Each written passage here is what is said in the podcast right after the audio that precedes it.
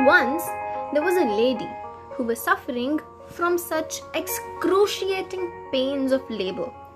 Due to these difficult circumstances, the chances of hers as well as the child's survival were very less. Being a very optimistic person, she tried to find a silver lining even in that arduous situation.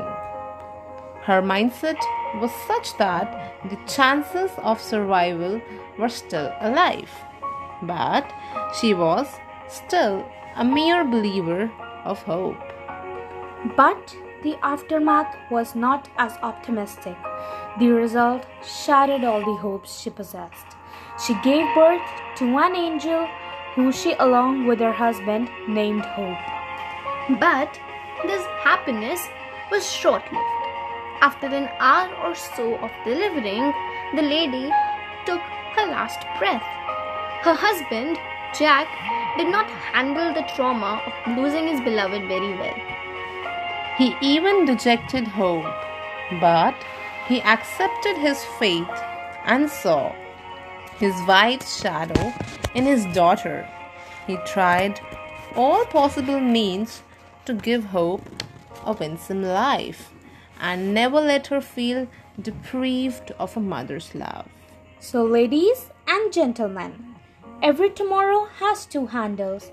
We can take hold of it with the handle of anxiety or the handle of faith. Separation from the loved one is the hardest truth on this planet. We should not say, I can understand your plight, because no one can ever really understand the grief of losing one's prized possessions. Just crib in loads, ooze out all the inherent feelings, but make sure you get more stronger after that.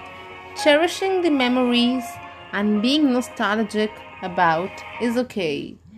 It's totally okay. One cannot sympathize anyone who has lost by saying everything will be fine. Just let that person on its own. Give certain level of space, some time to that person to get the loop of memories on their own. This will actually heal them. You know what? People change, things go wrong, but just remember life goes on. Another name of life is struggle. It is going to slow you down. Put some speed breakers on your way, but just remember you should always, always pave your way out and find a highway. When things get hard, stop for a while and look back. Look back at how far you have come and look back at the at the battle that you won. In the fullness of time, I would say life is like riding a bicycle. To keep moving, to keep your balance, you should always keep going.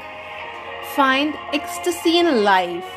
The mere sense of living is joy enough.